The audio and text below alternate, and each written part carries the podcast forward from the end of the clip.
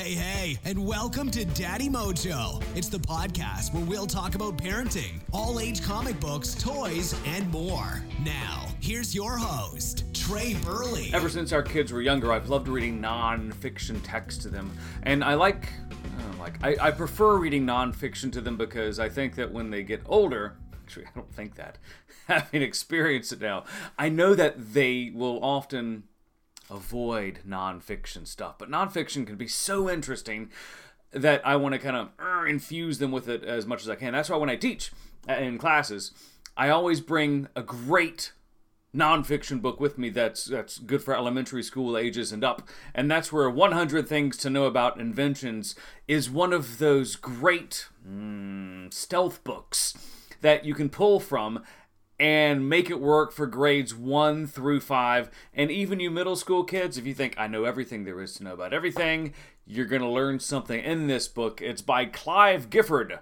with the illustrations by Yiffy Goo. That sounds like something I spilled in the kitchen, but that's really the illustrator's name awesome. The illustrations are really good. They've got that Mad Men appeal. It's kind of timeless, kind of 60s, but also very relevant without being dated.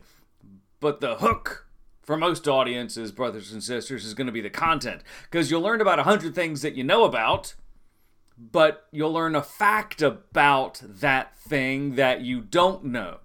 Uh, for us, uh, we learned about Braille. How crazy is that? Most people know what Braille is, but did you know it was kind of, uh, it wasn't kind of, it was invented or thought of by a French boy, a 12 year old French boy who couldn't see.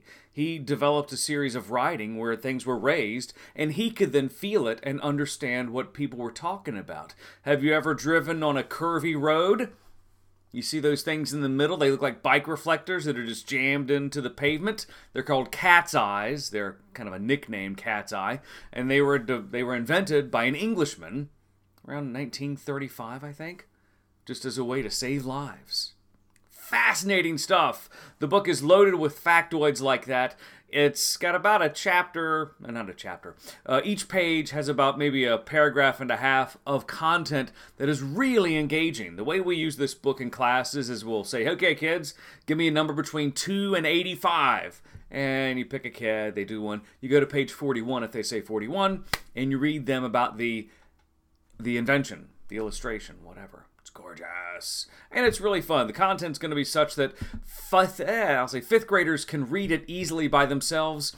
But if you're reading it, you can make it accessible to those first graders and up because they want to hear it because they'll know everything in the book. They just won't know all the facts about what you're talking about. This is fabulous stuff. When you think about nonfiction stuff, you think maybe National Geographic Kids, that's the elephant in the room. This book fits in very nicely with it as a, as a good supplement.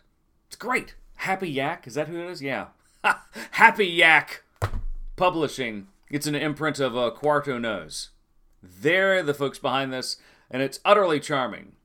Give it a chance, because those kids need all the nonfiction stem that you can possibly feed them when they're younger and 100 Things to Know About Inventions is just the soft vehicle to get that done. Thanks for listening to Daddy Mojo. Be sure to tune in next time. For more information on any of the things we talked about today, just check out the website, daddymojo.net, or hit us up at Daddy Mojo on social media.